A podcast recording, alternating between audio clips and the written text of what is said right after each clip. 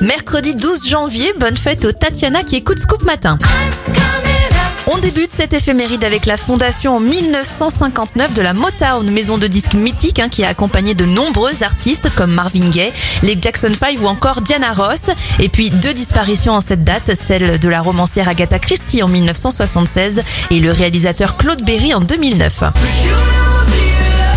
Les anniversaires de stars, Zayn Malik à 29 ans, le joueur de tennis Paul-Henri Mathieu à 40 ans, 24 pour le rappeur Gambi et la Spice Girl Mel C à 48 ans aujourd'hui. Belle journée